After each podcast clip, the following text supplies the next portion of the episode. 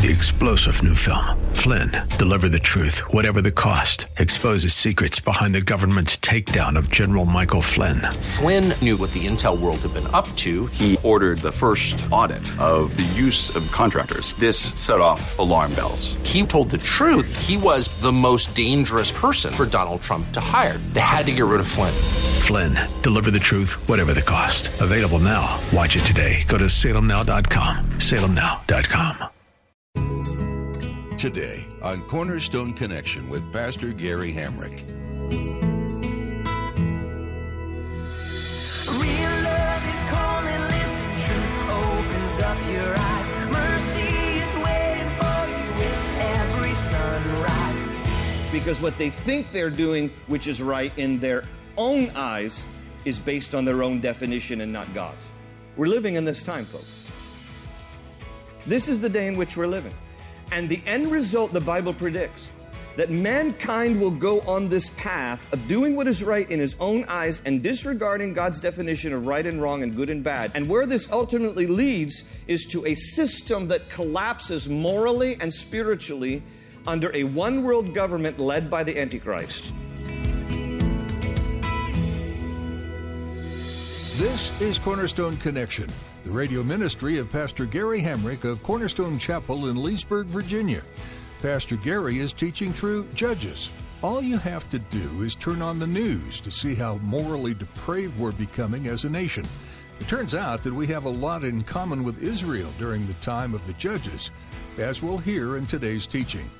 Pastor Gary shares how everyone was just doing whatever was right in their own eyes rather than following God's commands. This book is more relevant than ever as our own country is quickly turning away from God and trying to redefine right and wrong with Him out of the picture. This leaves Christians as the new minority. At the close of Pastor Gary's message today, I'll be sharing with you how you can get a copy of today's broadcast of Cornerstone Connection. Subscribe to the podcast or get in touch with us. But for now, let's join Pastor Gary for part two of today's message titled Doing What is Right in God's Eyes.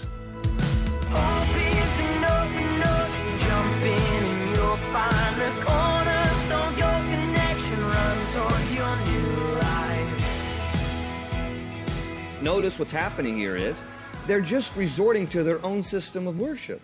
They're just going to do it their own way. Sets it up in his little shrine, and then he realizes, don't have a priest.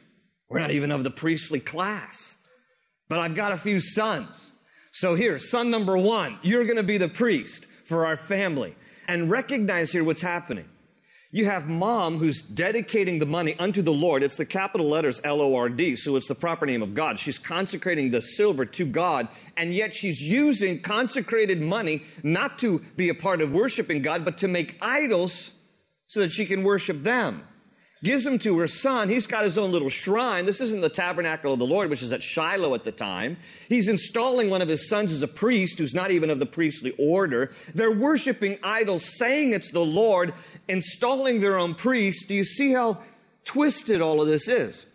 But that's what happens, you see, when everybody does what is right in their own eyes. We're just going to worship God when we want to, how we want to, where we want to. We don't really care that we don't have a priest. We don't really care that we're mixing idolatry with sincere worship. It's all about how we want to do it in our own eyes. So their system of worship, religion, was one thing that we clearly see in the closing chapters that they were doing in their own way, in their own eyes. And then the second issue that we see here is the issue of morality morality. They basically, we'll see here in the closing chapters, decided we're going to define what's right and wrong. We're going to define what's good and bad. We're going to define what is just and unjust, not God. We don't need God to tell us what to do or not to do. We don't need God to define for us what is right and what is wrong. We're in charge, and we're going to decide what is right and what is wrong. Now, in chapter 19, if you go to chapter 19 with me, here's where it gets gruesome. This is a hard story to read. It's you know, one of the things that happens where, you know, here at Cornerstone, we go straight through the Bible from cover to cover. And so even some of the difficult, gruesome parts we're going to read, but there's a reason why this is included in Scripture here. So note with me, in chapter 19, it's going to speak of the moral depravity that has taken hold of a country that has rejected God's definition of right and wrong and adopted their own. This is what happened. This is the kind of thing that happens here. So in chapter 19, look at verse 1 down through verse 4. It says this In those days, Israel had no king. Now, a Levite who lived in a remote area in the hill country of Ephraim took a concubine from Bethlehem in Judah, but she was unfaithful to him. She left him and went back to her father's house in Bethlehem, Judah. After she had been there four months, her husband went to her to persuade her to return. He had with him his servant and two donkeys. She took him into her father's house, and when her father saw him, he gladly welcomed him. His father in law, the girl's father, prevailed upon him to stay. So he remained with him three days, eating and drinking and sleeping there. All right, now your attention here for a moment. So here this whole story begins by saying, once again, Israel had no king. So the idea is they're throwing off moral restraint. They don't want to be under anybody's authority, and particularly God's. They're going to define what is right and wrong. Their whole system of morality is doing what they think is right in their own eyes.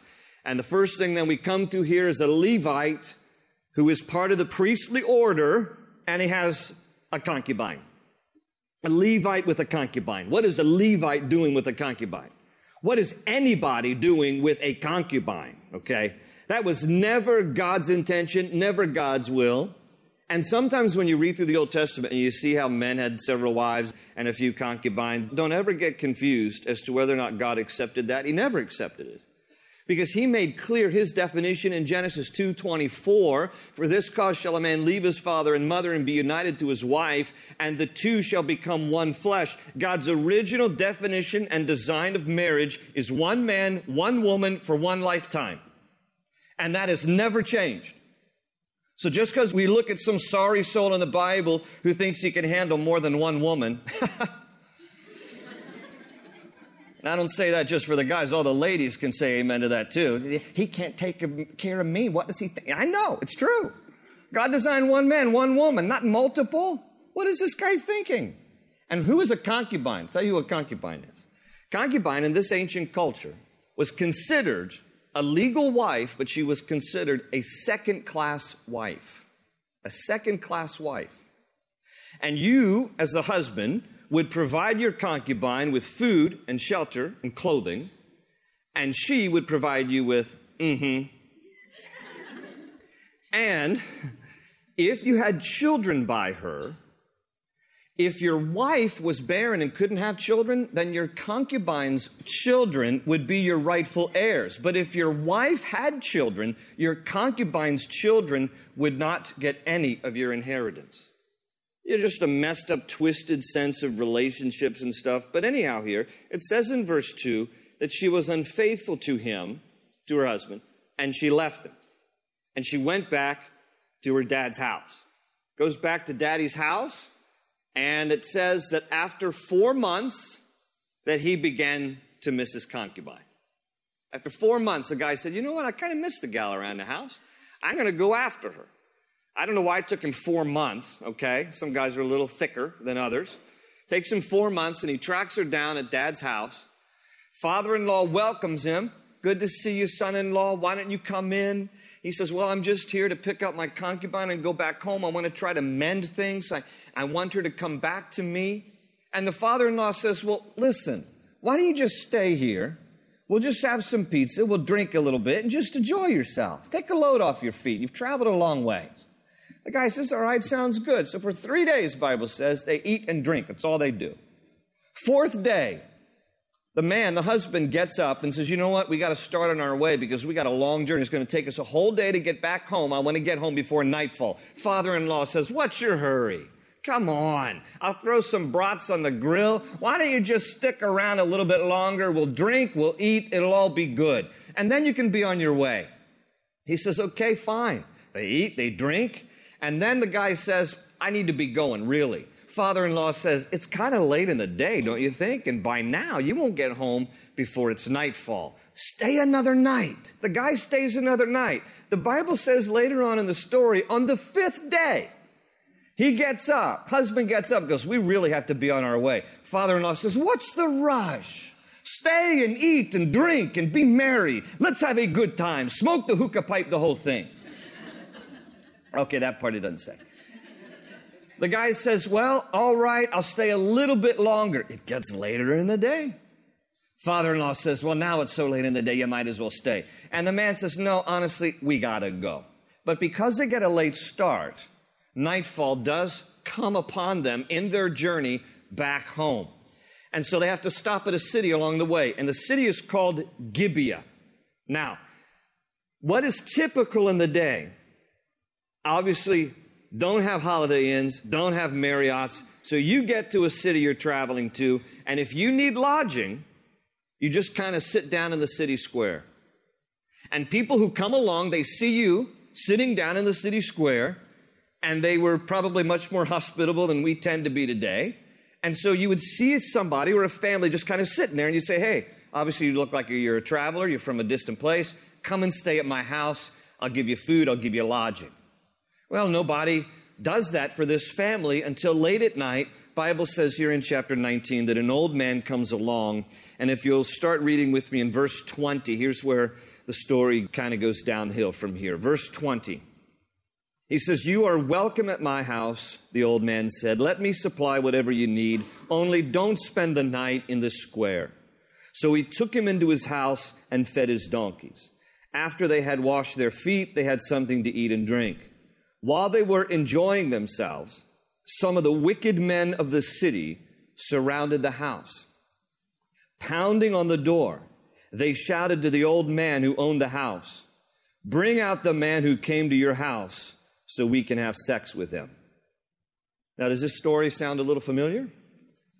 It should, because it reminds us very similarly of the story of Sodom and Gomorrah.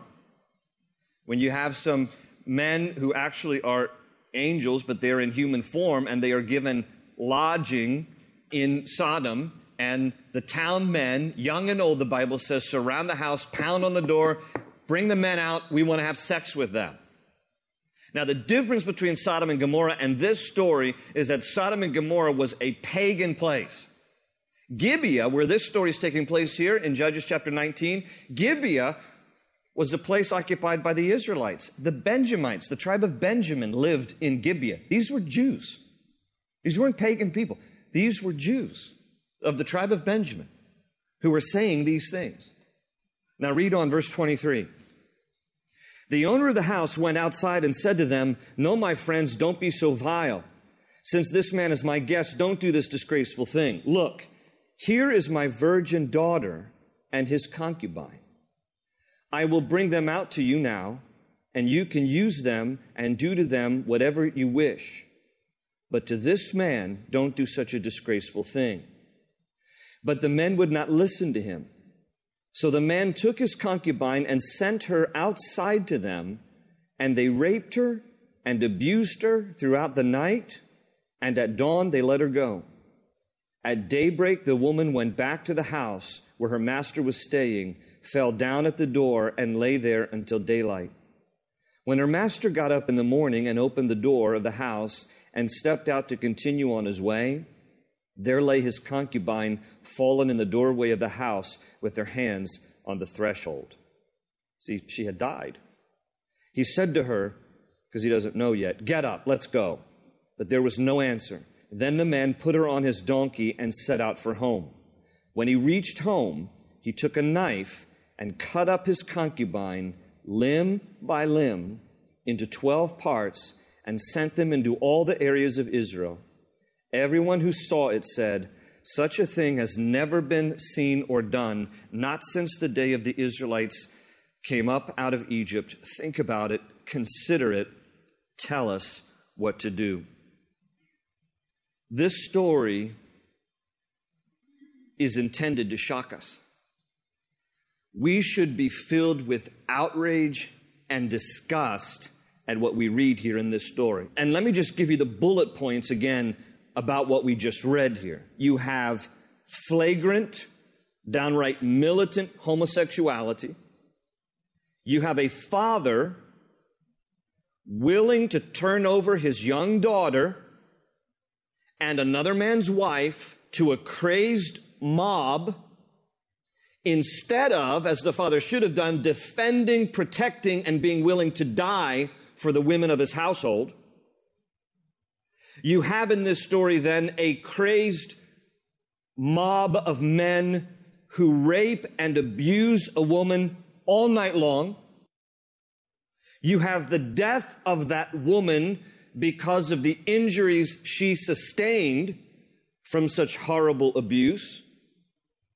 You have the husband of the woman who in the morning mutters, Get up, let's go, and steps over her lifeless body that is clinging to the threshold of the door. And then you have this same man who will throw his wife's body on his donkey, go home, and cut her up into 12 pieces and send one piece to each of the 12 tribes of Israel as somewhat of a calling card to war against Gibeon.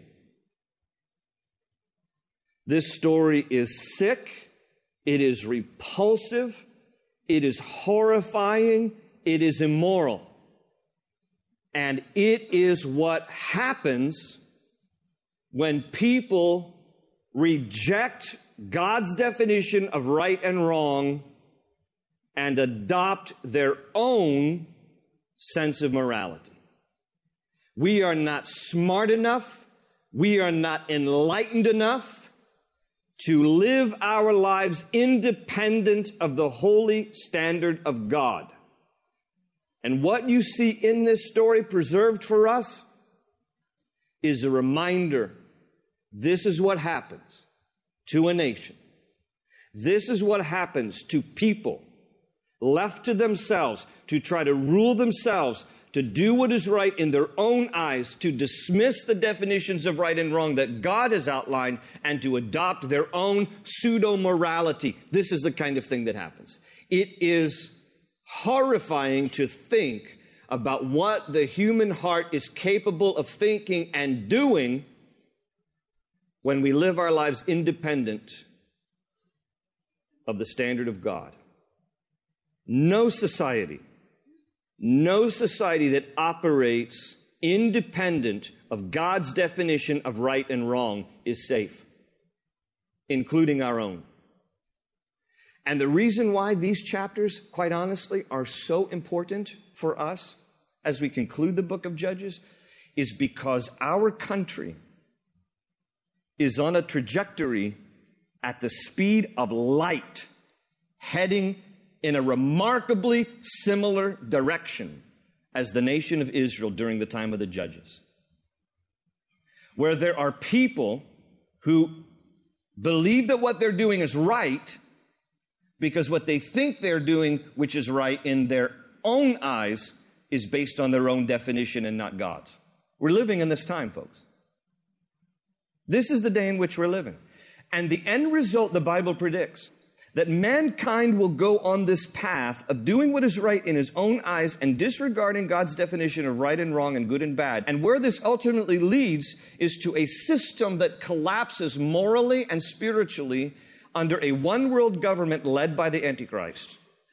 During which time mankind will completely reject God, they will worship the Antichrist, and those who don't will be killed for not doing so. It will include incredible world chaos, world wars, and the slaughtering of Jews, the Bible predicts, that makes the Holocaust pale in comparison.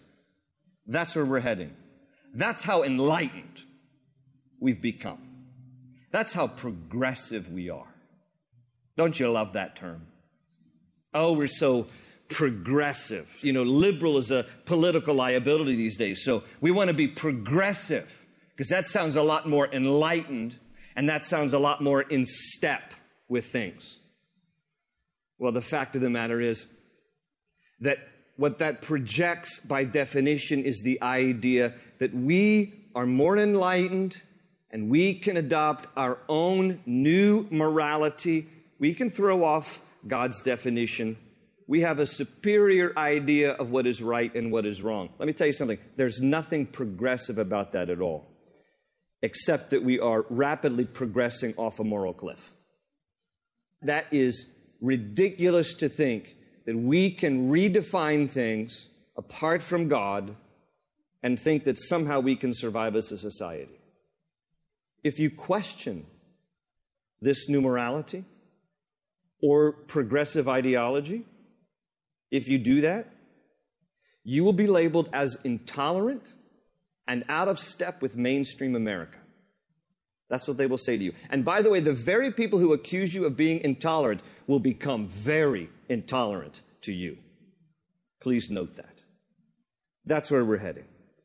Why are we heading that way? Because listen, first 200 years of American history, the framers of the Constitution, our founding fathers who drafted the Declaration of Independence, framed such documents from the vantage point of a biblical worldview. The majority of the signers, 29 out of 56 signers of the Declaration of Independence, had Bible degrees or seminary degrees. The majority of the signers. Nearly all of them were Christians by faith. There were a couple of deists. Otherwise, all of them were Christians by faith. And therefore, a biblical worldview shaped our Declaration, Constitution, and subsequent laws. It is the reason why the framers in the Declaration of Independence referred to the laws of nature and nature's God. It is the reason why they penned the words that we are endowed by our Creator with certain unalienable rights. There was an acknowledgement of God. There was an acknowledgement in the drafting documents of our country that God is the framework. It is not to say that we were established as a theocracy, but it is to say otherwise that in fact, however, we are based as a nation upon the immutable, highest laws of God. And so, for the first 200 years of American history, there was general agreement about what is right and what is wrong. But in the last few decades, that common unified definition of things that generally are right and things that are wrong based on God's overview of things in general, that's become challenged in classrooms and in courtrooms and even in churches where sadly the truth is not really being declared, the truth of God's Word. In fact, truth that used to be held as sacred and objective and non negotiable is now held as secular, subjective, and very negotiable in the eyes of a lot of people. And I have to say, folks, if you believe, as I do, that God's definition of right and wrong and good and bad does not change with changing times, that He is the ultimate, objective, highest standard of truth by which all things should be measured and by which our lives should be lived, then welcome to the new minority.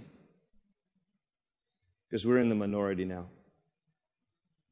I hate to say it that way, but I believe truthfully that Christians are going to have to stand their ground and really present truth in a loving way, but be immovable about the values and the standard that we hold so dear, which is the truth of God's word. That's why Paul would say in Romans 1:16, "For I am not ashamed of the gospel of Jesus Christ, for it is the power of God for salvation to all who believe." We have our work cut out for us. Don't give up ground. Stand your faith for what you know is true. Do not give place to the mentality as they did in the days of Judges. We just do what is right in our own eyes. No, no. We want to do what is right in the eyes of God.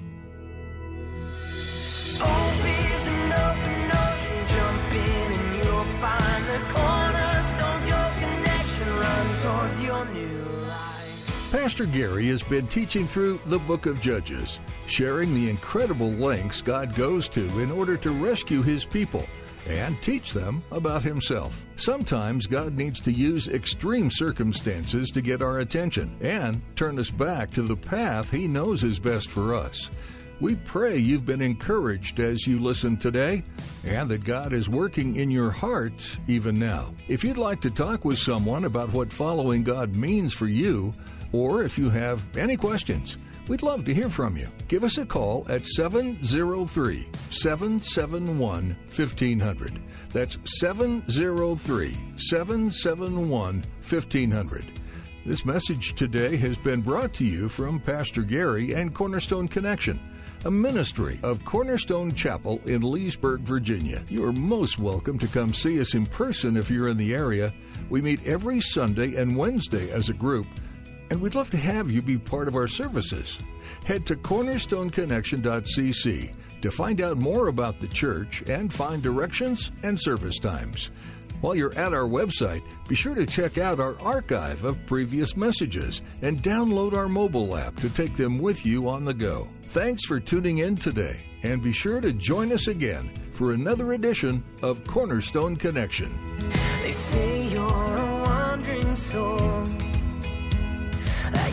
Got no place to go, but still you know, still you know. you're not alone.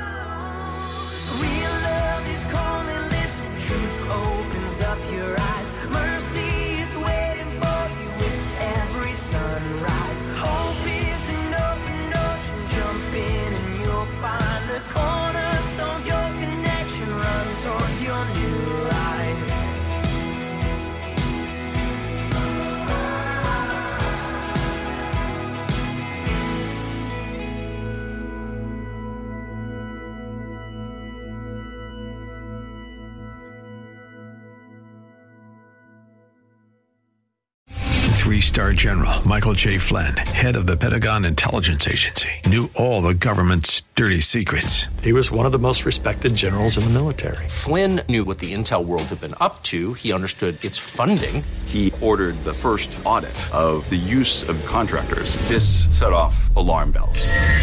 The explosive new documentary, Flynn, Deliver the Truth, Whatever the Cost, and covers the facts behind this scandal. Flynn told the truth. He was the most dangerous person for Donald Trump to hire. I find out the worst enemy that I'm going to face in my life is right here in America. They took my assessment and they wanted me to change it. And I was like, I'm not changing it. They had to get rid of Flynn.